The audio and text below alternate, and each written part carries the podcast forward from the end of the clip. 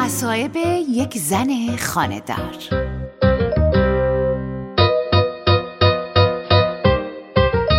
مزهش مثل چشیدن طعمه میوه پیوندی بود. یه چیزی مثل هندونه ای که به عشق قرمزیش چاقو رو به شکمش می‌زنی اما رکب می‌خوری و اون وسطش زردی آناناس منتظرته اینجوری که تاریخچه هندونه دستکاری شده دلچرکینت می‌کنه و با میوه جدید ارتباط نمی‌گیری. مامانم همیشه غذای سنتی میپزه.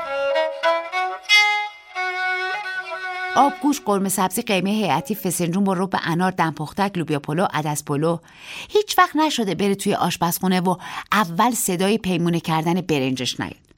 اعتقاد داره برنج باید پنج ساعت خیس بخوره تا ری کنه. یا خورش رو باید موقع نماز صبح بار بذاری تا جا بیفته. اصلا اهل غذاهای پست مدرن نیست. ماکارونی توی فرهنگ آشپزی مامان باید دم بکشه با تعدیق سیب زمینی. پاستا رو پس می‌زنه و با پیتزا چند سالیه که کنار اومده.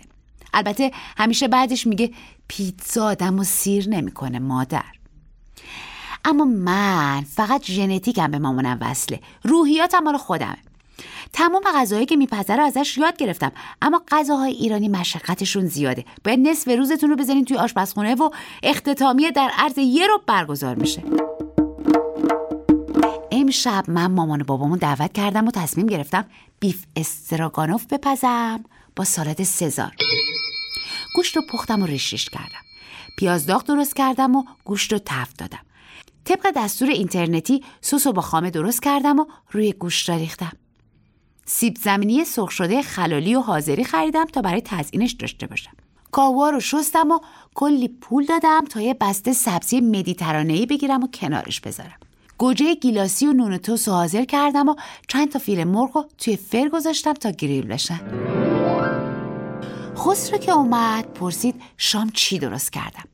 چشمش به سالاد میوه روی میز افتاد و پرسید چرا میوه ها رو درسته رو میز نذاشتم؟ توضیح سختیه. اما من حلال مسائل خوبی نیستم. جواب دادم که آدم وقتی مهمون داره باید خوب پذیرایی کنه. جوابم قانعش نکرد و رفت دوش بگیره.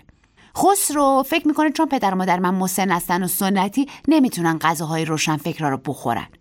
لرم گرفت. اگه برای خواهرش سالاد میوه و سالاد سزار درست می‌کردم راحتتر کنار میومد خسرو آدما رو با سلیقه غذاییشون تو ذهنش دسته بندی می‌کنه. توی دلم از خودم قول گرفتم که اگه خواهرش اومدن انار رو درسته بذارم روی میز و پرتقال تامسون رو با کار تحویلشون بدم که خودشون سلاخش کنن. مامان و بابا اومدن. مامان هنوز چادرش سرش بود که پرسید دختر چرا بوی غذات نمیاد؟ نکنه از بیرون غذا گرفتی. منم با لبخند فرو نشونش دادم و به هود اشاره کردم که نمی‌ذاره جایی بو بگیره. به نظر من آدم دو دستن. دسته اول اونایی که میان و هر چی جلوشون بذاری می‌خورن.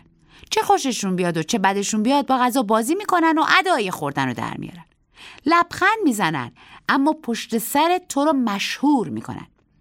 دسته دوم اما مثل بابای من سالاد میوه رو تحریم می‌کنن و یه دونه پرتقال و چارقاچ می‌کنن و می‌خورن. همون سر میز شامم که چششون به خامه و گوشت میفته که با هم پخته شدن میگن براشون دو تا تخم مرغ نیم رو کنی و کاهوی سالاد سزار رو سوا می‌کنن و به سبزیجات مدیترانه میگن علف بوز. دسته دوم خیلی بهترن. چون اقلا هم سیر میشن هم پشت سر آدم حرف نمی‌زنن هم تکلیف آدم و برای مهمونی های آینده روشن می‌کنن. اینا رو که شنیدین سمیه خطیبزاده می نویسه بهناز بستان دوستم میگه.